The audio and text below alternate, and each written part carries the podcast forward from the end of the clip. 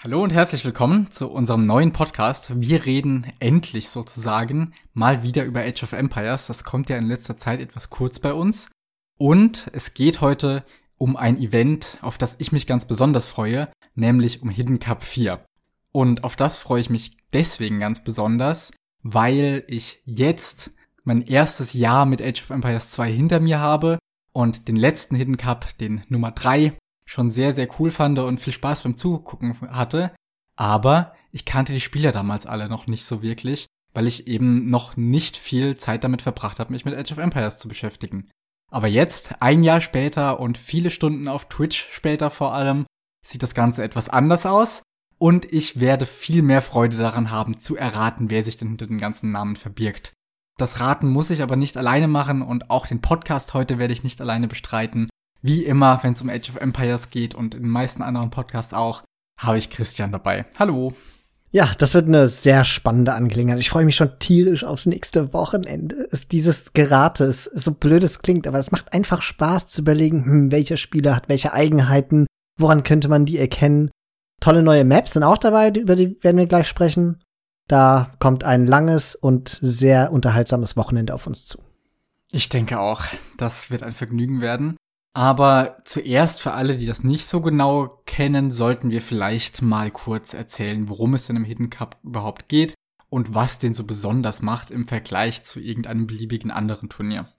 Jawohl, der Hidden Cup wurde ins Leben gerufen von T90 mit der Hintergrundgeschichte, das habe ich jetzt aus der Talkshow, die T90 und Dave zusammen hatten, herausgehört, dass es ihnen eigentlich darum ging, ein Turnier zu veranstalten, in dem Leute nicht wissen, dass sie gegen Viper spielen, in der Hoffnung, dass sie dann besser performen, weil das aus der Zeit stammt, in der Viper gefühlt jedes Turnier einfach absolut dominiert hat.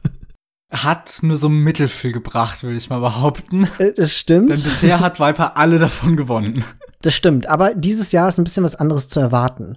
Da habe ich auch irgendjemanden das sagen hören, ich weiß nicht mehr, wer das war, aber die Top-Spieler, die Top sechs bis acht Leute sind noch mal deutlich stärker geworden und haben sich ein bisschen angeglichen. Und das Mittelfeld, so wurde es da genannt, ist auch deutlich stärker und solider geworden, so dass man, so dass einfach alle eine ordentliche Konkurrenz sein können. Und das finde ich ja. lässt äh, wirklich Hoffnung erwecken. Das wird jetzt keine Viper pure Dominanz mehr, sondern hier gibt es ganz viele Anwärter auf den Titel. Und für diejenigen, die das jetzt aus Christians Beschreibung nicht ganz herausinterpretieren konnten, das große Feature vom Hidden Cup ist, dass kein Spieler unter seinem eigenen Namen spielt, sondern jeder hat ein Pseudonym. Das sind immer irgendwelche Persönlichkeiten, die in den Kampagnen von Age of Empires vorkommen. Und unter dem wird dann gespielt. So dass weder die Spieler, die gegeneinander spielen, wissen, mit wem sie es zu tun haben, noch die Zuschauer wissen, wem sie da gerade zugucken. Und hinzu kommt, dass es auch ein Hidden Seeding gibt. Das heißt, theoretisch kann da jeder gegen jeden schon in der ersten Runde spielen.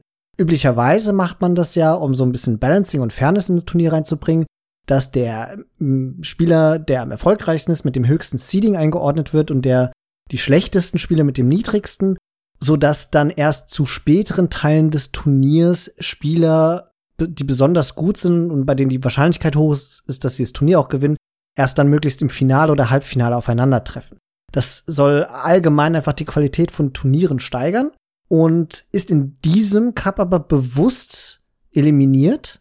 Insofern kann es auch schon in der ersten Runde dazu kommen, dass so Superstars wie Viper und Hera oder Viper und Yo oder Viper und Leary gegeneinander spielen und dementsprechend dann auch Underdogs vielleicht ein vermeintlich leichteres Bracket bekommen. Ja, und eine weitere besondere Eigenheit ist ja, dass die Spiele alle bis aufs Finale schon im Voraus gespielt werden und während dem eigentlichen Event von T90 dann nur die Replays gecastet werden. Das führt einerseits dazu, dass das Ganze natürlich flüssiger vonstatten geht und man keine Wartezeiten hat, aber aus Spielersicht führt es auch dazu, dass nicht die Leute, die weitergekommen sind, gucken können, wie ihr Gegner davor gespielt hat, sondern alle Strategien, die entwickelt wurden, für die Spieler dann jeweils neu ist, wenn sie zum ersten Mal darauf treffen und sie nicht davor irgendwie eine Chance hatten, das schon zu sehen. Ja. Dass die Strategien nicht bekannt werden, ist natürlich besonders im Hinblick auf die neuen Maps interessant, weil da ja jeder Spieler jetzt für sich gucken muss, wie er die spielen will und es daher natürlich besonders interessant wäre zu wissen, wie die anderen da herangehen. Mhm. Und das gibt's jetzt einfach nicht. Ja. Deswegen ist es auch gut, dass diese neuen Maps in den Qualifiern gar nicht gespielt werden konnten. Ja. Also noch ganz kurz zum weiteren Konzept von dem Hidden Cup, was da auf uns zukommt. Es sind insgesamt 16 Spiele, über die sprechen wir gleich noch. Es sind bis zum Viertelfinale immer Best of Fives. Das heißt, werden, es wird so lange gespielt, bis ein Spieler drei Siege davongetragen hat. Ab dem Halbfinale bzw. Finale dann sind es Best of Sevens. Die erste Map ist immer Arabia, das ist einfach Turnierstandard.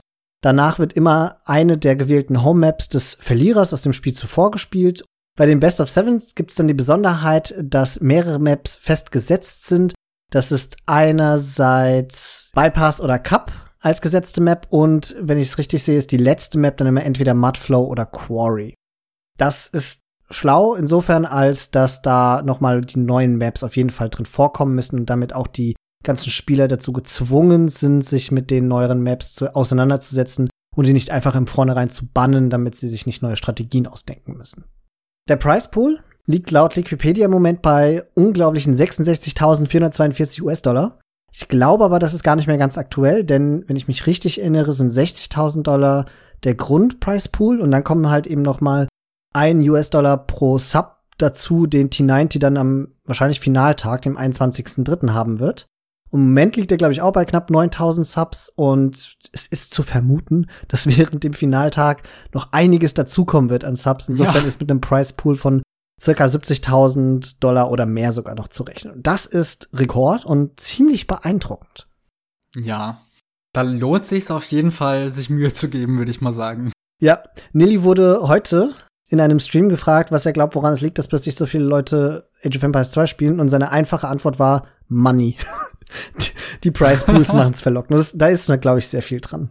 So, dann würde ich sagen, reden wir mal langsam über diejenigen, die um dieses Preisgeld streiten. Jawohl. Acht Spieler wurden eingeladen und acht weitere mussten sich qualifizieren. Das lief ja über die vergangenen Wochen hinweg. Jetzt können wir ja mal kurz der Reihe nach ein bisschen über die Spieler sprechen. Ja, als erstes hätten wir da den Lord himself, Daud, der ja von alle, also der ja von der ganzen Community angebetet wird. Das wird er nicht umsonst. Daud ist bekannt für seine klugen Strategien, dafür, dass er nicht so schnell ist und dafür aber umso bessere Ideen hat und umso besser weiß, wie er zu spielen hat, weil er das Spiel schon so lange spielt und dementsprechend gut kennt. Früher hätte ich mal gesagt, ich rechne so gar nicht mit Micro bei ihm oder mit nichts, was so flashy ist. Aber auch da hat er eigentlich über die letzten Monate bewiesen, dass er es doch drauf hat, yep. wenn er das denn möchte. Insofern, ich kann mir vorstellen, dass gerade Dowd dieses Jahr schwer zu erkennen wird.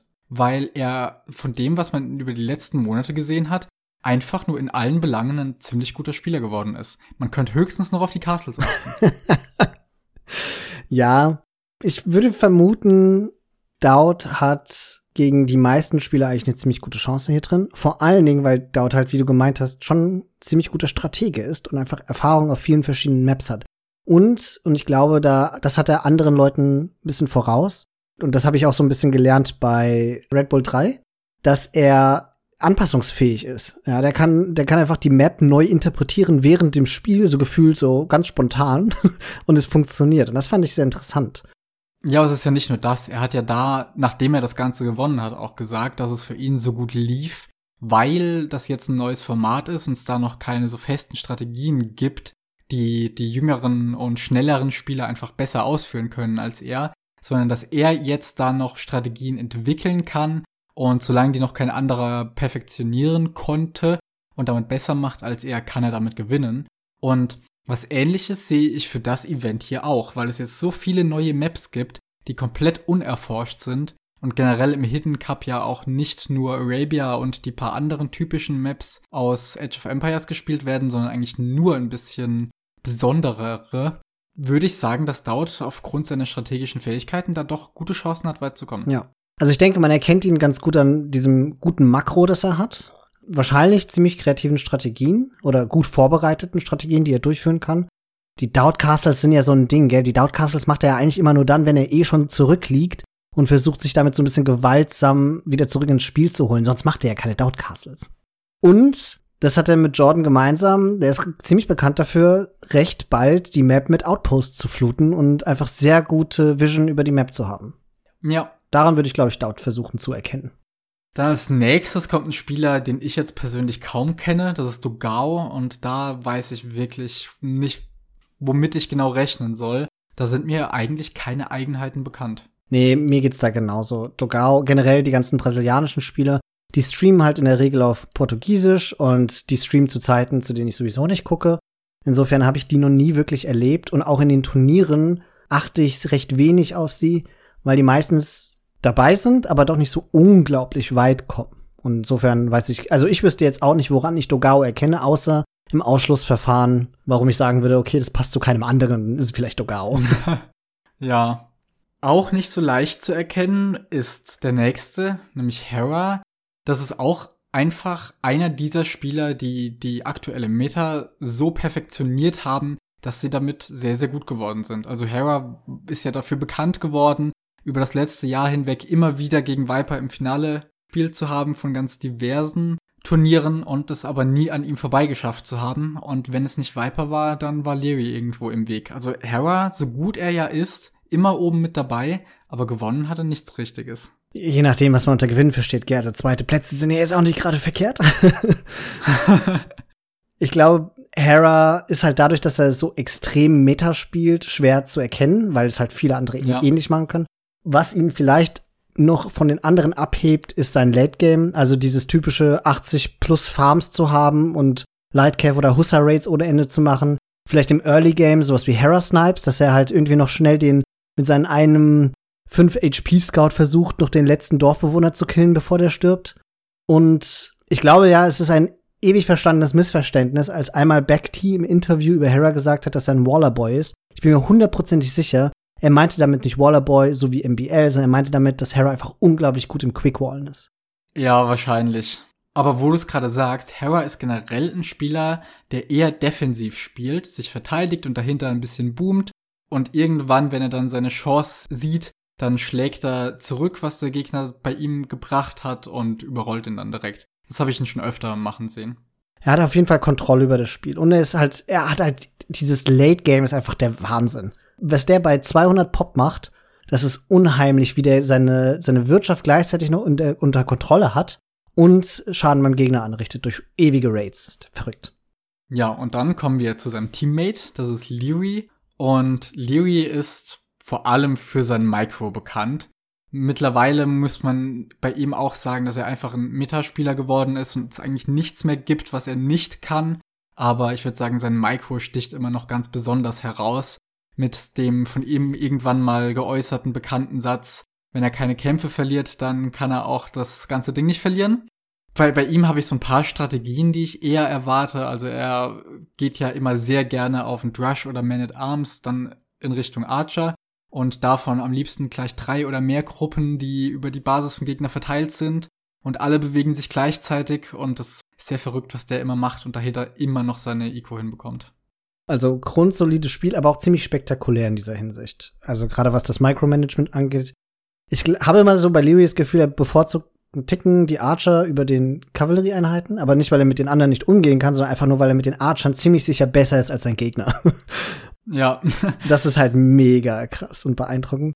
Woran ich Leary noch zu erkennen versuchen würde, ist, dass er sich auch in solchen Turnierspielen, glaube ich mal, kompliziertere Transitions zutraut, als es vielleicht andere Spieler tun würden. Also auch mal einen Scouts into Archer macht in der Feudalzeit. Einfach weil er, weil er in der Lage ist, diese Transitions zu machen, die nicht super flüssig sind, ja, die, die ein Umtecken bedeuten. Und ich glaube, da scheuen sich einige Leute davor, weil sie die maximale Effizienz haben wollen. Aber dadurch, dass er so unglaublich gut microt und halt alle seine Einheiten am Leben bleiben, kann er das, glaube ich, auf einem Level wie kein anderer. Ja, das stimmt. Und ich erwarte da auch teilweise kurze Spiele. Ich erinnere mich an King of the Desert, wo er irgendwie ein paar Spiele nach wirklich knapp über zehn Minuten einfach beendet hat, weil er so stark war im Feudal Age.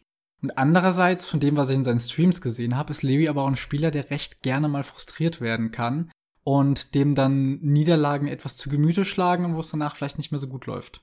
Das sagt er auch immer wieder, wenn er castet, wenn er Co-Caster ist. Dann sagt er immer gleich, oh, ich weiß genau, der ist gerade tilted. Oh mein Gott, ich wäre so tilted. das war auch bei King of the Desert beim letzten Turnier. Aber er hat auch gemeint, dass er in der Lage war, dann wieder seine Ruhe zurückzugewinnen und hat dadurch dann eben so extrem gut performt. Und das erscheint sozusagen in dieser Hinsicht ein bisschen gewachsen zu sein. Ja.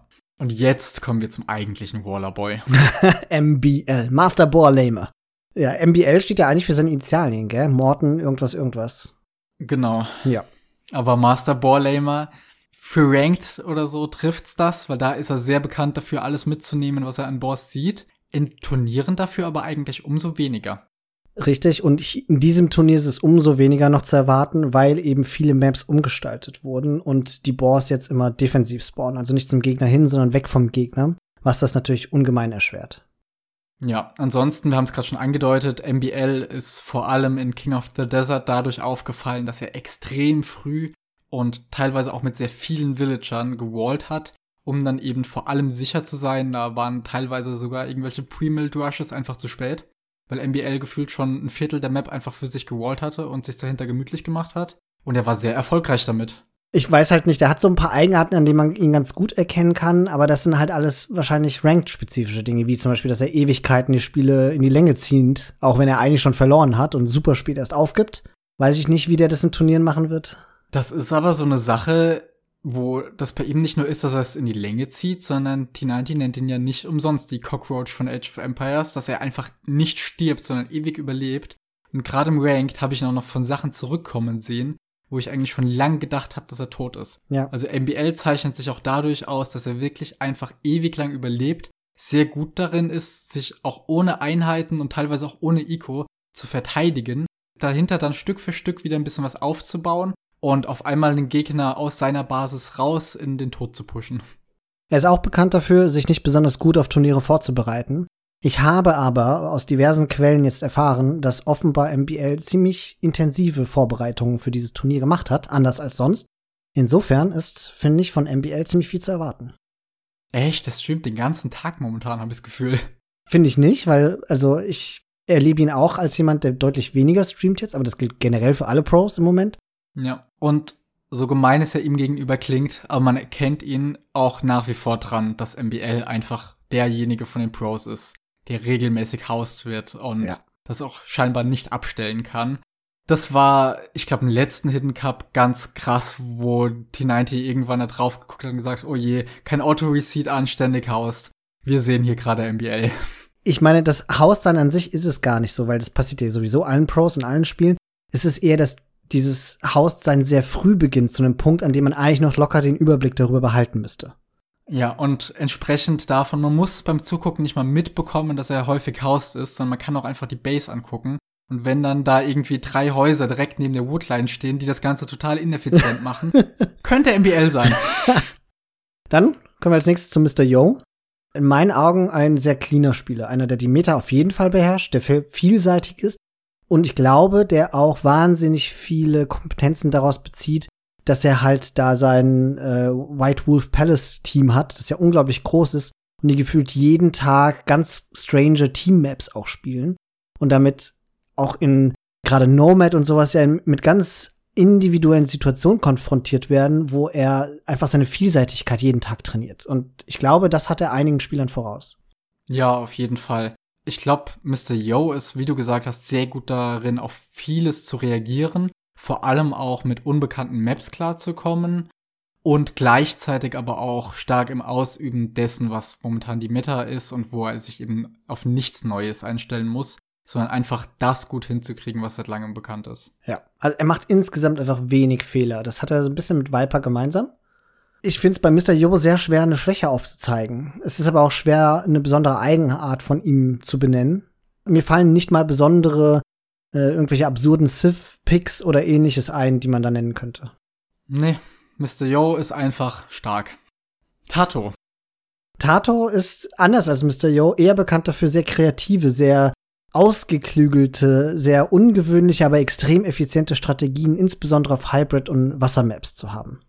Ja, besondere Ausschau kann man da halten nach irgendwelchen Demos, die aus dem Nichts ankommen und sehr viel Schaden anrichten. Vor allem nicht nur auf Wassermaps, sondern besonders auch auf den Hybrid-Maps, wo es dann vielleicht so ein paar Übergänge gibt, wo Einheiten über irgendwie so Sumpfland laufen können und gleichzeitig können da auch Demos unterwegs sein. Da kann man immer mal schauen, ob da 20 Archer oder sowas einfach von einem Demolition Ship erwischt werden. Ja. Also wenn es irgendjemanden gibt, der Mudflow als erste Home Map nimmt, dann Tato. vermute ich direkt Tato dahinter. ja. Ja, und ansonsten natürlich der äh, Übergott des Age of Empires, Viper. Ich meine, der ist super leicht zu erkennen, oder? Perfekte Quickwalls, immer gelbe Farbe, auf allen Maps solide und holt sich einen einzigen Vorteil im Spiel, baut den bis zum Rest des Spiels aus und gewinnt deswegen schon in Feudal Age im Grunde genommen. Ja, aber das, das klingt jetzt so lustig und dahergesagt, aber genau das ist es mit Viper. Es ist wirklich von allem, was ich so gesehen habe gegen ihn in Turnieren, wenn er nicht irgendwie im Feudal Age schon zurückfällt gegen irgendwelche Leute wie Lix oder so, die da so aggressiv sind und teilweise echt viel Schaden anrichten können, sondern es im Gegenteil schafft, sich sogar noch einen Vorteil zu holen.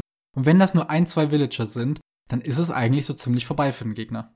Weil Viper macht keine Fehler. Wenn es ihm nicht irgendwie früh passiert, dass er hin, dass er zurückfällt durch irgendwas komisches, weil er mal wieder zu gierig geworden ist oder überrascht wurde, dann ist es sehr schwer, dem irgendwie beizukommen. Viper hatte vor einer Woche ein Spiel gehabt gegen Huang, wo er sein gesamtes HUD nicht hatte. Er hatte null Interface. Aus Versehen. Weil es war sein erstes Spiel am Tag und vorher hat er irgendwelche Videos für YouTube gemacht und da hat er so eine Mod drauf, dass er kein äh, Interface hat. und er hat das Spiel Er gewonnen, gewonnen. in Feudalzeit. Ja. Sein einziger Fehler war, er hatte ein bisschen zu viel Holz und er hat ein paar Häuser zu früh gebaut. Und das ist einfach bewundernswert. Man muss sich da mal halt vor Augen führen. Er hat nicht nur keine Minimap, wusste deswegen am Anfang nicht mal, auf welcher Seite von der Karte er gespawnt war, sondern konnte auch seine Ressourcen nicht sehen, nicht gucken, wie viele Villager er jetzt noch gequeued hatte, wie viel Popspace er hat, gar nichts. Und das ist schon sehr beeindruckend. Und bei ihm gibt's auch noch zu erwähnen, dass er ja generell, wenn er Ranked spielt, weniger für Elo spielt und um da tatsächlich seinem Skill gerecht bei den hohen Rängen dabei zu sein, sondern Viper spielt einfach aus Spaß und macht dann da auch sehr verrückte Dinge. Und ich glaube, das könnte ihm in Anbetracht des Map-Pools tatsächlich helfen. Ja, da hast du recht. Ich glaube auch, dass der Vorteil ist, dass halt Leute auch auf Arabia sich jetzt nicht hunderte von Viper-Spielen angucken können und da die klare Strategie entdecken. Weißt du? Ja, wenn du dir Viper Ranked Videos anguckst, um zu schauen, wie er im Turnier spielen wird, ich glaube, da kommst du nicht weit. Jawohl. Und also das, das wird sehr spannend. Insofern ist aber Viper wahrscheinlich der Spieler von allen, dem es am leichtesten gelingen kann, uns ZuschauerInnen zu verwirren und in dem glauben zu lassen, dass er Viper ist oder auch jemand anders sein könnte. Hat er nicht irgendwann mal gesagt, dass er in den früheren Hidden Cups immer dann, wenn er gedacht hat, gewonnen zu haben, irgendwelche Sachen gemacht Doch. hat, von denen er dachte, dass sie Rückschlüsse auf andere Spieler zulassen würden? Ja, aber das wird es in diesem Turnier nicht mehr geben. Ich denke auch nicht. Ja, dann haben wir noch die acht Qualifizierten. Allem voran ACCM, der ist durch die Qualifaz Qualifikation gerast, wie es von ihm zu erwarten war. Der hatte auch in der Qualifikation den Seed 1 bekommen, war also am höchsten eingestuft worden. Es ist auch ein Spieler, den ich nicht allzu gut kenne, den ich vor allen Dingen aber auch als jemand kenne, der extrem effizient den Meta beherrscht und einfach darin grundsolide ist. Und das auf verschiedenen Maps. Also der kann auch ganz gut Hybrid-Maps spielen. Ja, mehr habe ich zu ihm auch nicht zu sagen. Einfach solider Spieler und eben nicht ganz so solide wie die Eingeladenen. Äh, ähnliches gilt für Back T. Der hat auch extrem dominiert im Qualifier. Der hatte jetzt zugegebenermaßen noch nicht um die, die allerstärksten Gegner, aber ich meine, es sind trotzdem die Top 64 der Welt gewesen. Und Back T's Spielstil kann ich dir nicht gut beschreiben, weil ich ihn einfach nicht kenne. Ich weiß nur, dass der Typ mir einfach so wahnsinnig sympathisch ist. Und ähnliches gilt auch schon wieder für den dritten, nämlich Bals. Auch hier ist er mir nicht genauer bekannt. Ich weiß gar nicht, ob der streamt, ob man da irgendwie eine Gelegenheit hätte, den öfter mal zu sehen. Aber ich wüsste jetzt keine besonderen Eigenheiten von ihm. Ich weiß nur, dass er solide spielt, muss er ja, um sich zu qualifizieren.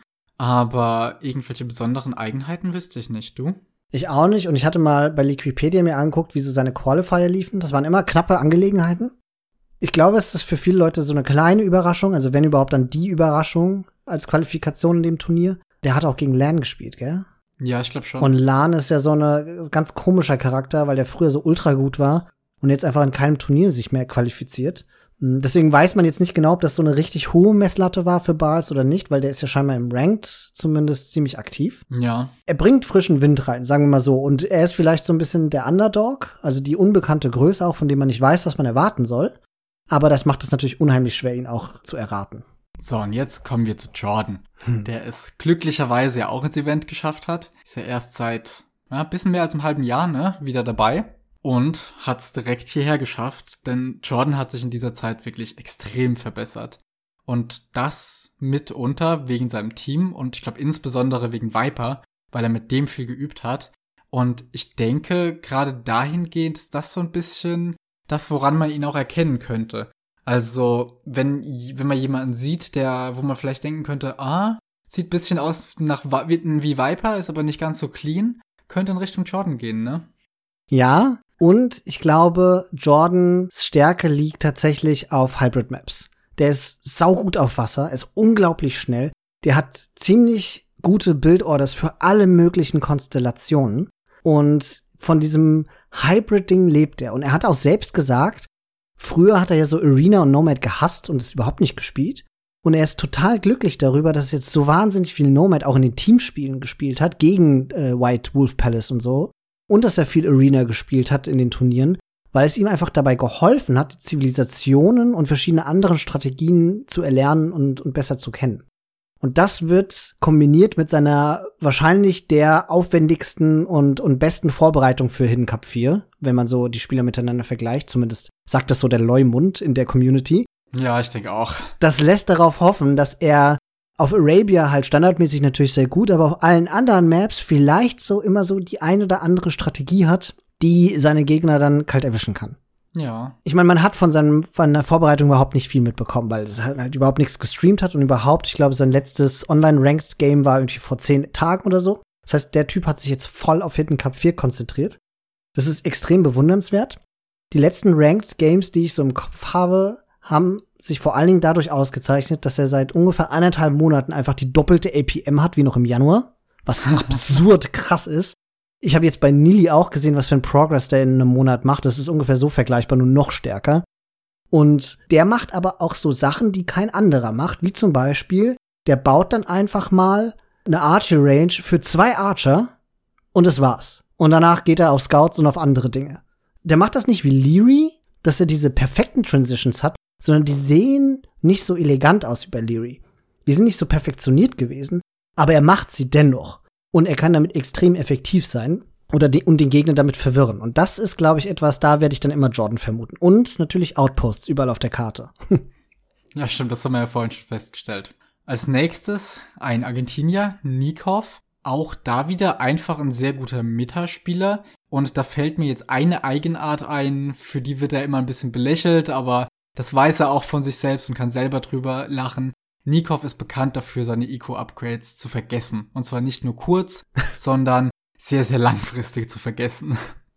Das ist so merkwürdig, dass er das macht. Man würde meinen, das hätte er irgendwann gelernt.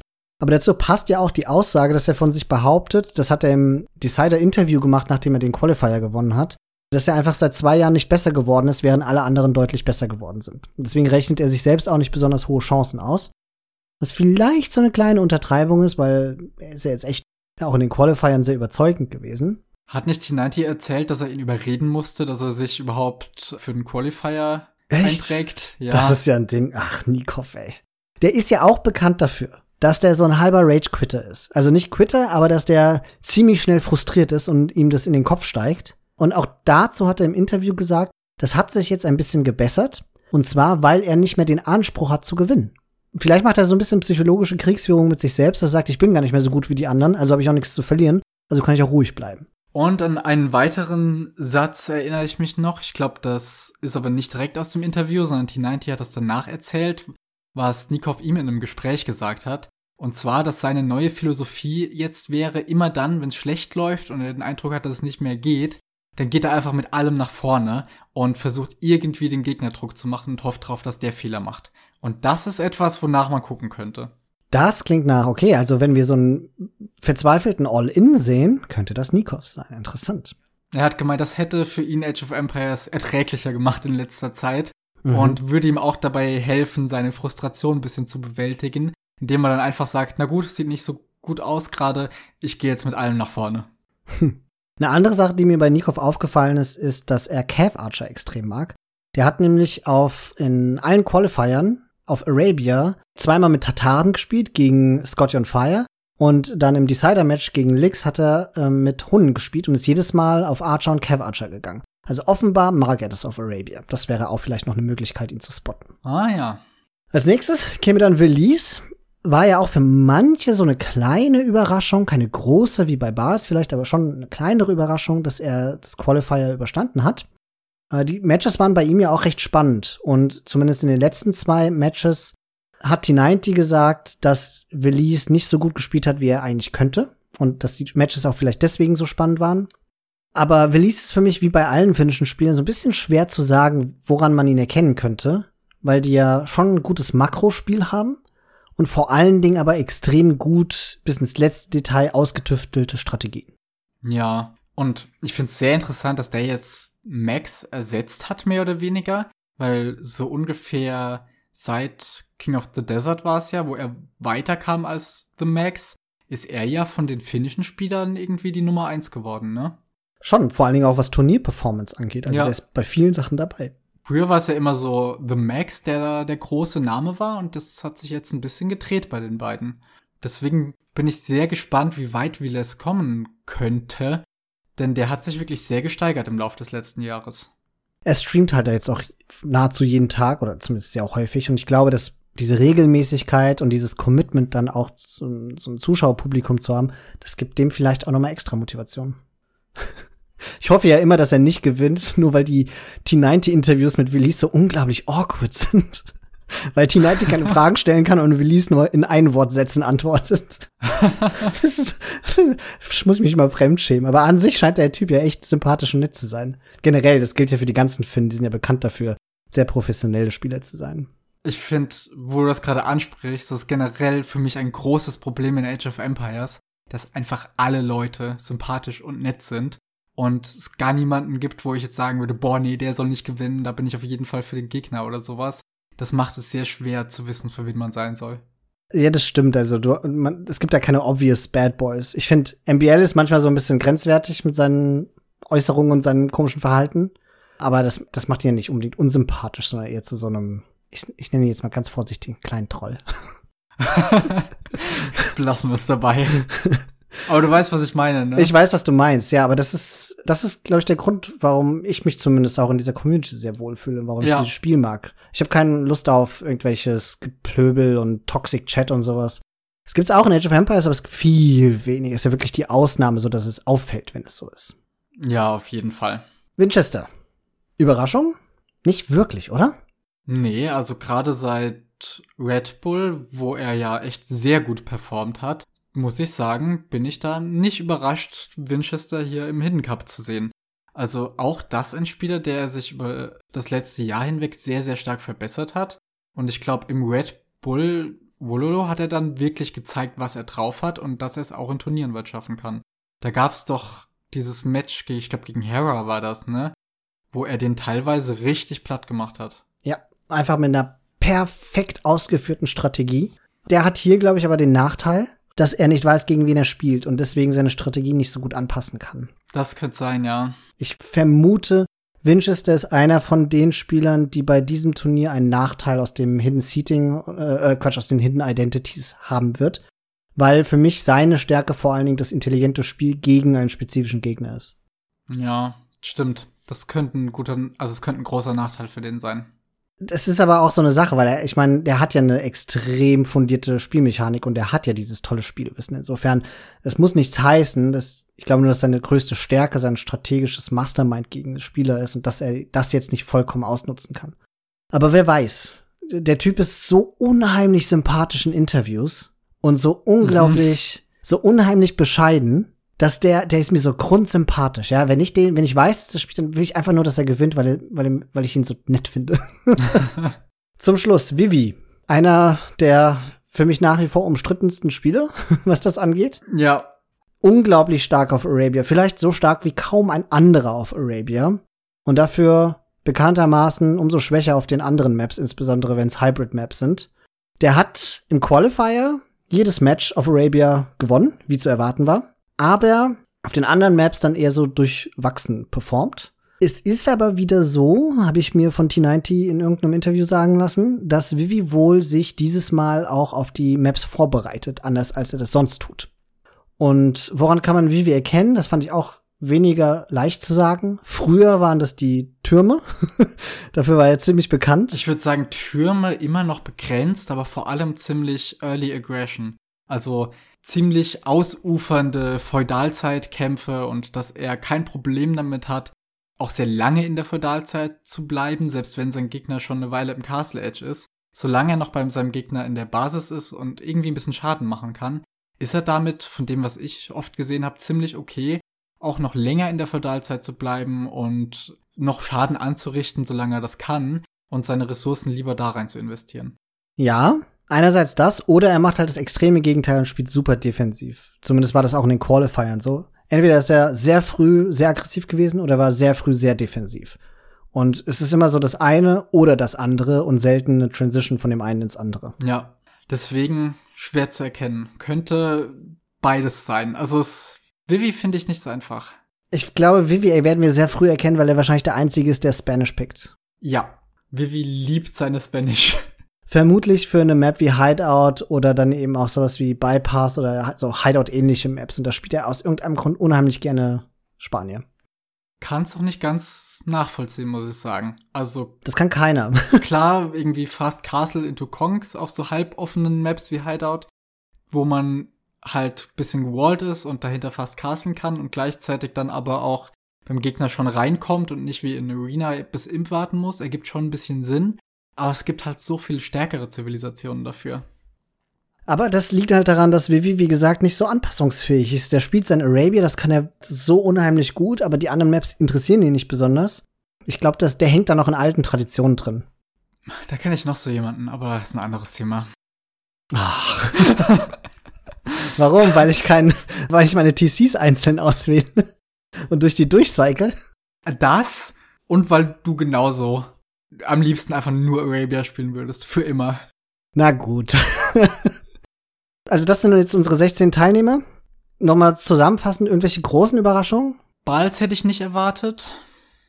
Villes statt Max hätte man tatsächlich jetzt erwarten können nach der Performance der letzten Zeit. Winchester hat seinen Platz auf jeden Fall verdient. Und Jordan ist tatsächlich ein bisschen überraschend, finde ich. Also klar, er hat sich sehr stark verbessert, aber dass er da an der Konkurrenz und insbesondere The Max, gegen den er gespielt hat, vorbeikommt, hat mich schon ein bisschen überrascht und gleichzeitig natürlich aber auch erfreut. Ja, also Villes war ja in einem anderen Bracket als Max, deswegen war das ja keine Entweder-Oder-Frage. Ja, aber ich finde es trotzdem, also trotzdem könnte man davon überrascht sein, dass Villes von den beiden durchgekommen ist. Das finde ich auch. Jetzt weniger wegen Villes, aber dass Jordan gegen Max gewonnen hat, ist, finde ich, ziemlich beeindruckend. Ja. So gut Jordan auch ist, Max ist ja unglaublich gut und Max war ja auch schon in Hidden Cup mit dabei. Insofern war das schon eine kleine Überraschung für mich auf, auf jeden Fall. Ja, Max hat ja auch schon Hidden Cup Finales gespielt gegen Viper, also. Ach stimmt, ja, der war sogar im Finale.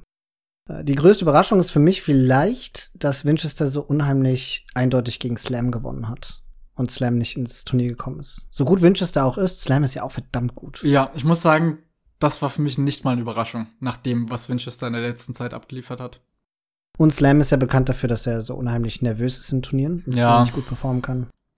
So, und davon kommen wir langsam mal zu den Maps. Ich denke, über die bekannten Sachen wie Arabia, Four Lakes oder Gold Rush, auch Hideout und Islands müssen wir weniger reden, oder?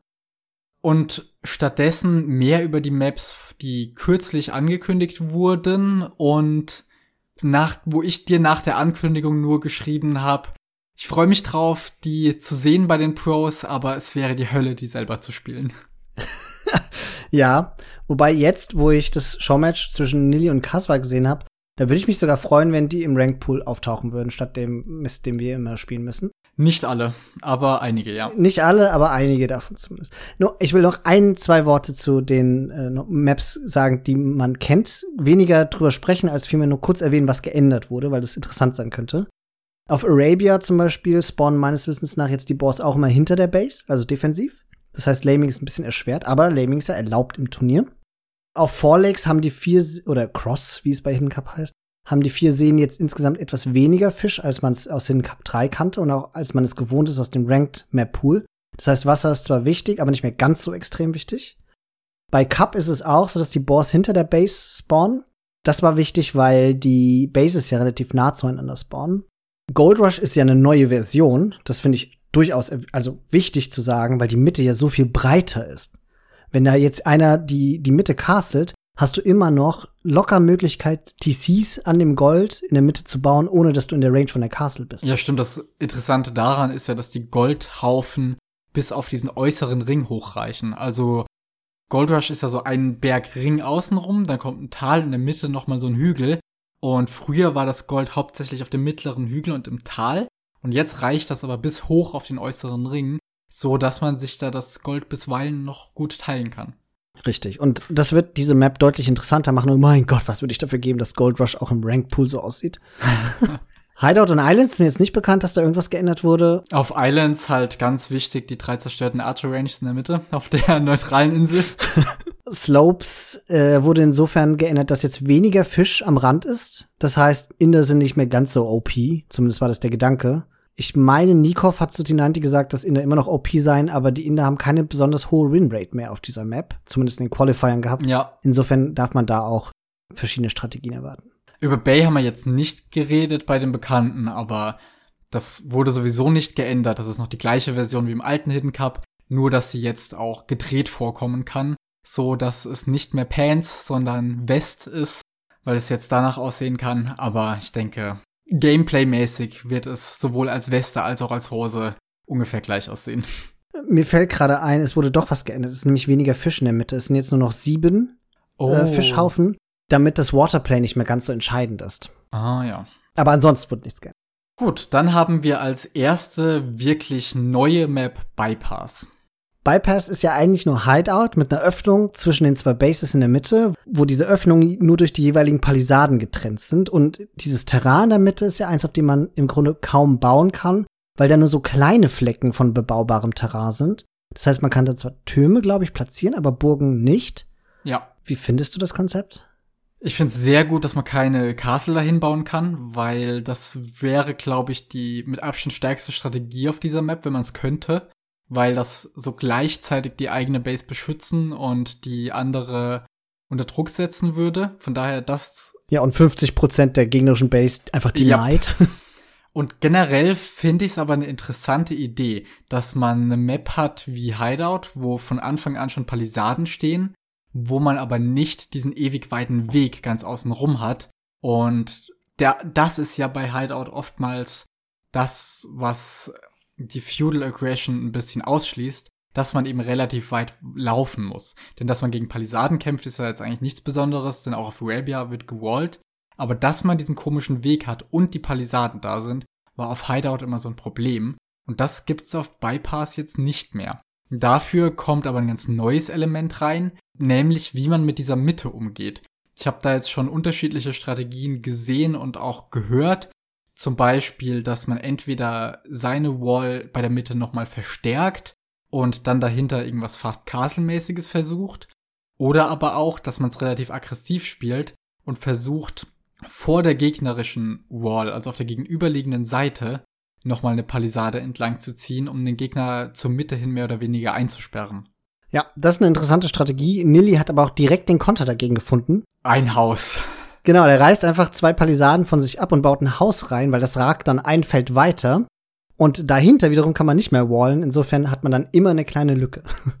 Aber wie gesagt, durch diesen Weg da bei der Mitte und gleichzeitig die Option aber auch noch raus, äh, außenrum gehen zu können, finde ich sehr interessant. Weil Hideout wird ja oftmals dann nochmal richtig spannend, wenn im Late Game irgendwann die Mitte entweder von den Holzfällern durchdrungen wird oder ganz oft auch einfach von Onagern abgerissen, so dass dann da dieser dritte Weg entsteht. Und der reißt dann oftmals so diesen Stalemate, der außenrum entsteht, auf. Und das hat man jetzt hier auf Bypass direkt. Insofern finde ich das eine sehr gute Idee. Ja, und interessant finde ich auch, dass der Weg außen ja übersät ist von Rehen, von Bären, von Gold, von Stein. Also es lohnt sich auch, nach außen hin sich zu erweitern und möglichst viele dieser Ressourcen dann eben abzudecken, weil man dann das Late Game besser überstehen kann, anders als ein Hideout. Und ich frage mich, ob nicht Franken vielleicht auch eine Erwähnung wert sind auf dieser Map, weil du halt die günstigen Castles hast und halt, wenn du außen gehst mit den Bären, vielleicht frühzeitig halt auch so einen kleinen Eco-Boost bekommst. Ja, stimmt, das könnte eine Idee sein. Also, wenn jemand Franken auf Bypass sieht, das könnte Christian sein. genau. Die nächste Map, High Tides, ist eine neue, vollkommen überarbeitete Version von der Hidden Cup 3 Map High Tide, jetzt im Plural High Tides. Diese Map war schon in Hidden Cup 3 eine, fand ich, sehr spannende Map. Man hat da viele Japaner gesehen, weil es eine Hybrid-Map ist und es eben sowohl gefischt wird als auch Landaggression gibt. Meistens eben mit einem Drush äh, begleitet. Äh, jetzt ist es so, dass die Map so ein bisschen um 45 Grad gedreht wurde, wenn man so will. Mhm. Im Norden gibt es Wasser mit weniger Fisch, als es auf High Tide der Fall war. Mit einer kleinen Insel mit viel Gold, wo aber kein Platz für TCs ist. Einem großen, fetten mittleren Streifen, der für mich einfach aussah wie Arabia. Und unten in der Ecke dann eben noch mal ganz viel Stein und ein bisschen Gold, wo wiederum kein TC gebaut werden kann. Also insgesamt eine sehr aggressive Map, wo an verschiedenen Teilen der Map agiert werden kann. Ja. T90 hat bei der Ankündigung dazu gesagt, dass da die Landaggression trotzdem noch stark sein könnte, weil die Spieler relativ nah beieinander sind. Das habe ich jetzt aber auf der Map gar nicht mal so gesehen, weil eigentlich ist doch einer rechts in der Ecke und einer links. Ja, ging mir aus. Ich finde auch nicht, dass die besonders nah beieinander sind. Und es ist auch relativ leicht zu wallen gewesen. Also ja. nicht so anders als Arabia, fand ich. Insofern habe ich den Kommentar von ihm nicht ganz verstanden, aber Nein, ich weiß es nicht. Ich, ich bin gespannt darauf. Ich vermute aber nicht, dass es so übertrieben Feudal Aggression sein wird wie auf der nächsten Map, Mudflow. Mudflow ist eine ganz verrückte Map, wo die Spieler mit sehr viel Nahrung starten. Die TCs stehen nämlich auf so einem Sumpfgebiet, wo es teilweise auch Fisch gibt. Das heißt, man kann vom Town Center aus direkt fischen. Und Fisch ist ja bekannterweise so ziemlich die schnellste Nahrungsquelle in dem Spiel, insbesondere bei Indern. Das sorgt aber auch dafür, dieser ganze Matsch, dass man diese Map einfach nicht wallen kann. Vor allem, weil die einzigen richtigen Woodlines, die groß genug sind, dass es sich da wirklich lohnt, langfristig dran zu bleiben, bei der Mitte sind und in der Mitte ist ein einziger Sumpf. So dass es relativ wichtig ist, um diese Mitte zu kämpfen. Und gleichzeitig kann man aber auf diesen Sumpfgebieten auch mit Schiffen durch die Gegend fahren, so dass das von dem, was ich gestern bei Nilly gesehen habe, ein einziges Chaos wird, weil da alles mit Schiffen voll ist. Dann werden da irgendwelche Tore auf das Sumpfgebiet draufgebaut, damit da nur noch die eigenen Schiffe entlangfahren können. Es werden da Castles hingestellt und gleichzeitig laufen immer noch die normalen Einheiten und Villager darum. Ich glaube, das könnte eine sehr spannende Map werden.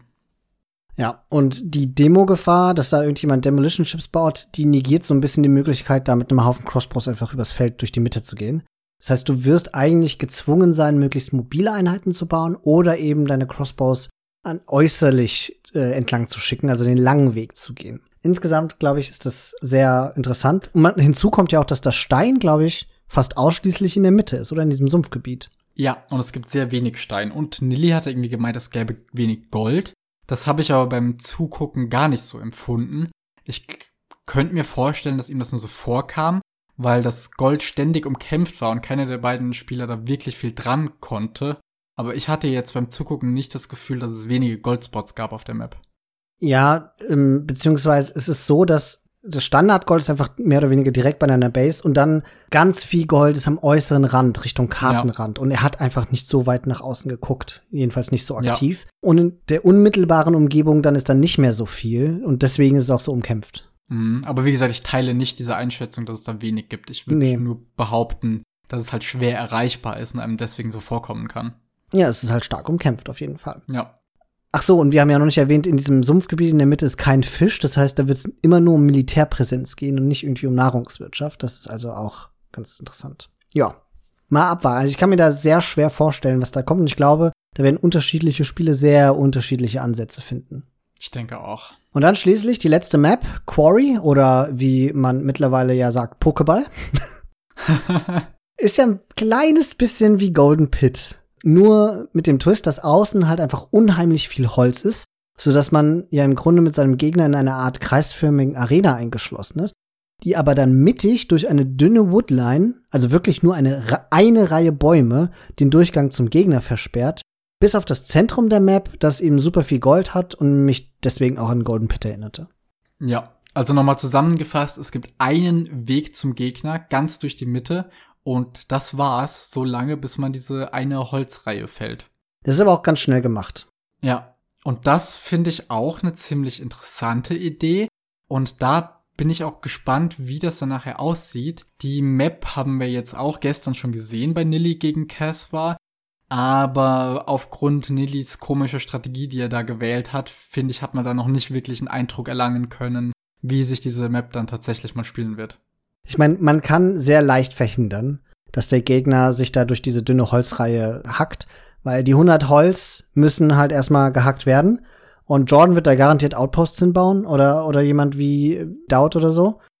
Oder man baut dann halt irgendwie auch einfach mitten Feudal Age oder am Ende von Feudal Age oder Anfang Castle Age nimmt man sich halt einen Will, den man irgendwie gerade haben kann und der wallt dann halt die Reihe entlang. Und dann wirst ja. du, wenn du so defensiv spielen wolltest, immer die Möglichkeit haben, die Kontrolle auf die Mitte zu fokussieren. Das ist halt vor allem fürs Early Game sehr relevant, weil man da noch gar keine Möglichkeit hatte, durchzukommen. Ja. Und später, wenn es dann Richtung Castle Age geht oder sowas, dann fällt es ja sehr leicht, so eine Woodline wegzukriegen, also so eine kleine Holzreihe. Und dann sind auch mögliche Palisaden, die dahinter stehen, eigentlich kein Hindernis mehr, sondern mehr eine Warnung für denjenigen, der die aufgestellt hat, dass da jetzt was kommt. Von daher ist das wirklich etwas, was hauptsächlich dafür sorgt, dass das Early Game sehr linear ist gewissermaßen. Das ist für mich eigentlich mit die uninteressanteste Map, muss ich sagen. Weil ja. ich mir nicht vorstellen kann, dass das so besonders spannend wird. Ich weiß es, aber nicht. Vielleicht werden wir auch vom Gegenteil überzeugt. Das könnte auch einfach sehr lange Spiele geben. Und damit kommen wir zum letzten Punkt für diesen Podcast, nämlich Predictions. Äh, ich fange gerade mal an ist, ich finde es nämlich super schwer zu sagen, weil wir eben durch die Hidden Seedings ja auch überhaupt keine Rund äh, Ahnung haben, wer dagegen wen spielt, wann. Und es halt auch schon der ersten Runde zu vorgezogenen Finals kommen kann, wie zum Beispiel Viper vs. Leary. Ich glaube, insgesamt ist Viper schon mein Favorite zu gewinnen. Und ich glaube, Jordan hat gegen alle, außer vielleicht Mr. Yo und Viper, zumindest mechanisch gesehen und strategisch gesehen, die Möglichkeit weiterzukommen. Insbesondere, weil er sich so wahnsinnig gut vorzubereiten scheint und eben tolle Strategien haben wird. Ich glaube auch, dass Vivi in der ersten Runde ausscheiden wird, genauso wie Bars. Einfach weil Vivi auch dafür bekannt ist, eben nicht so besonders flexibel zu sein. Mhm. Und äh, Bals fehlt wahrscheinlich einfach nur die Turniererfahrung. Und zu mehr Predictions, ja, traue ich mich gar nicht. Ja, bei mir sieht's ähnlich aus. Ich würde auch sagen, Vivi und Bals, wenn sie nicht gerade aufeinandertreffen, sind die beide schnell raus. Genau. Ähnlich auch mit Nikov, glaube ich kann mir nicht vorstellen, dass der bei der Konkurrenz lange durchhält. Also selbst bei denen, die sich qualifizieren mussten, sahen die meisten anderen sehr viel solider aus. Mhm. Und auch ich denke, dass Viper die besten Chancen hat, das zu gewinnen, aus den vorhin schon genannten Gründen. Er bringt einfach gute Voraussetzungen mit, um sich auf ganz diversen Maps gut zu schlagen und braucht auch nicht unbedingt Strategien, die auf seine Gegner angepasst sind, sondern oftmals ist er ja derjenige, der sich dann unter Umständen irgendwas Komisches auch ausdenkt, was dann aber verrückterweise auch noch funktioniert. Und andererseits, wenn jemand Meta spielen will, dann ist Viper auch da derjenige, der sagt, na gut, gerne. ja. Insofern hat er da schon sehr, sehr gute Chancen, denke ich. Und wir haben ja vorhin schon ausgebreitet, warum das jetzt genau bei ihm der Fall ist. Ich denke aber auch, Leary hat ja in der letzten Zeit sehr viel gezeigt, was er alles drauf hat und wozu er fähig ist. Auch wenn er gewinnt, würde es mich jetzt nicht wundern. Und bei Hera finde ich es schwer. Also ich würde auf jeden Fall sagen, er kommt, wird sehr weit kommen, sofern es nicht so ein vorgezogenes Finale gibt. Andererseits hat er in solchen wirklichen Turnieren in letzter Zeit sowohl gegen Leary als auch Viper nie gewinnen können. Mhm. Insofern auch denke ich nicht, dass sich dahingehend viel getan hat.